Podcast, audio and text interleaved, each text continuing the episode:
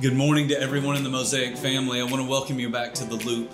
Our goal here at The Loop is for you to know Jesus a little better so that you can live like Him a little more. Today, I want to continue a conversation on humility.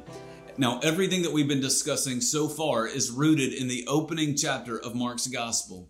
We've seen a lot of humility in this guy named John the Baptist, but today I want to show you a different kind of humility that you see in the people who are coming to John.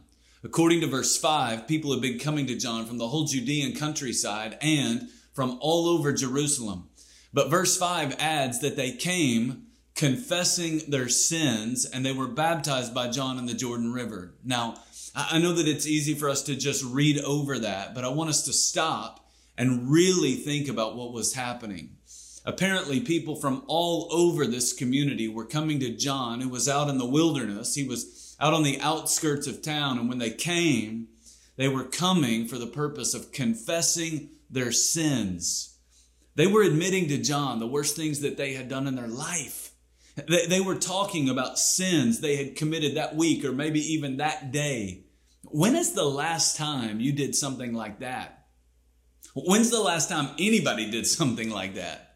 The reason we have to stop and think about that is because that is radically different than what you see in people today in our culture.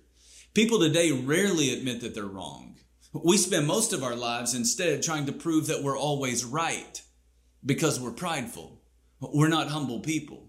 You see, it takes a lot of humility to confess your sins. So I want you to think about confession on two different levels. On a very surface level, it takes a lot of humility to just admit that you're wrong some of you can't even remember the last time that you admitted that you were wrong. But on a deeper level, it takes even more humility to describe specific sins that you've committed in your life. Think about it. It's one thing to say generically, well, I mess up all the time, or I make mistakes, or I'm not perfect.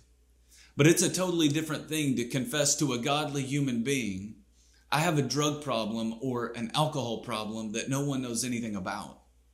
Students, it takes a lot of humility to admit to your mom and dad that you've been using language that you shouldn't be using. It's a very humbling thing to admit that you struggle with pornography or to tell another mom that you always scream at your kids. It takes a tremendous amount of humility to say, I've been digging my family into debt and hiding credit cards from my spouse. Now, the goal of this kind of confession is not to humiliate yourself, it's to heal yourself. I once read somewhere that confession is the vomit of the soul. I know it's a disgusting thought, but it's taking something that is making you sick and it's getting it out of your system. It's not pretty, but there's something healing about it. And so today I want to encourage you to confess your sins. At a minimum, I want you to confess your sins to God. Don't try to justify it or explain it. Just confess it and be specific about it. After you confess it, I want you to thank God that Jesus came into the world to forgive you, not condemn you. Maybe even take a few seconds and read John chapter 3, verse 16. But please, if you read that verse, I want you to read on down to verses 17 and 18 too. I don't want you to miss those verses because I know they will encourage your spirit. For those of you who are really serious, maybe even overachievers, you may want to go one step further. If so, put James chapter 5, verse 16 into practice. That passage says that we should confess our sins to one another and pray for one another so that we can be healed. If you do this, I want you to confess your sins to a safe person. Confess to someone who's godly, someone who will pray for you right then and there rather than just letting you off the hook and saying something like, quit beating yourself up. Confessing your sins is hard, but when you do it, you instantly start to feel a whole lot better.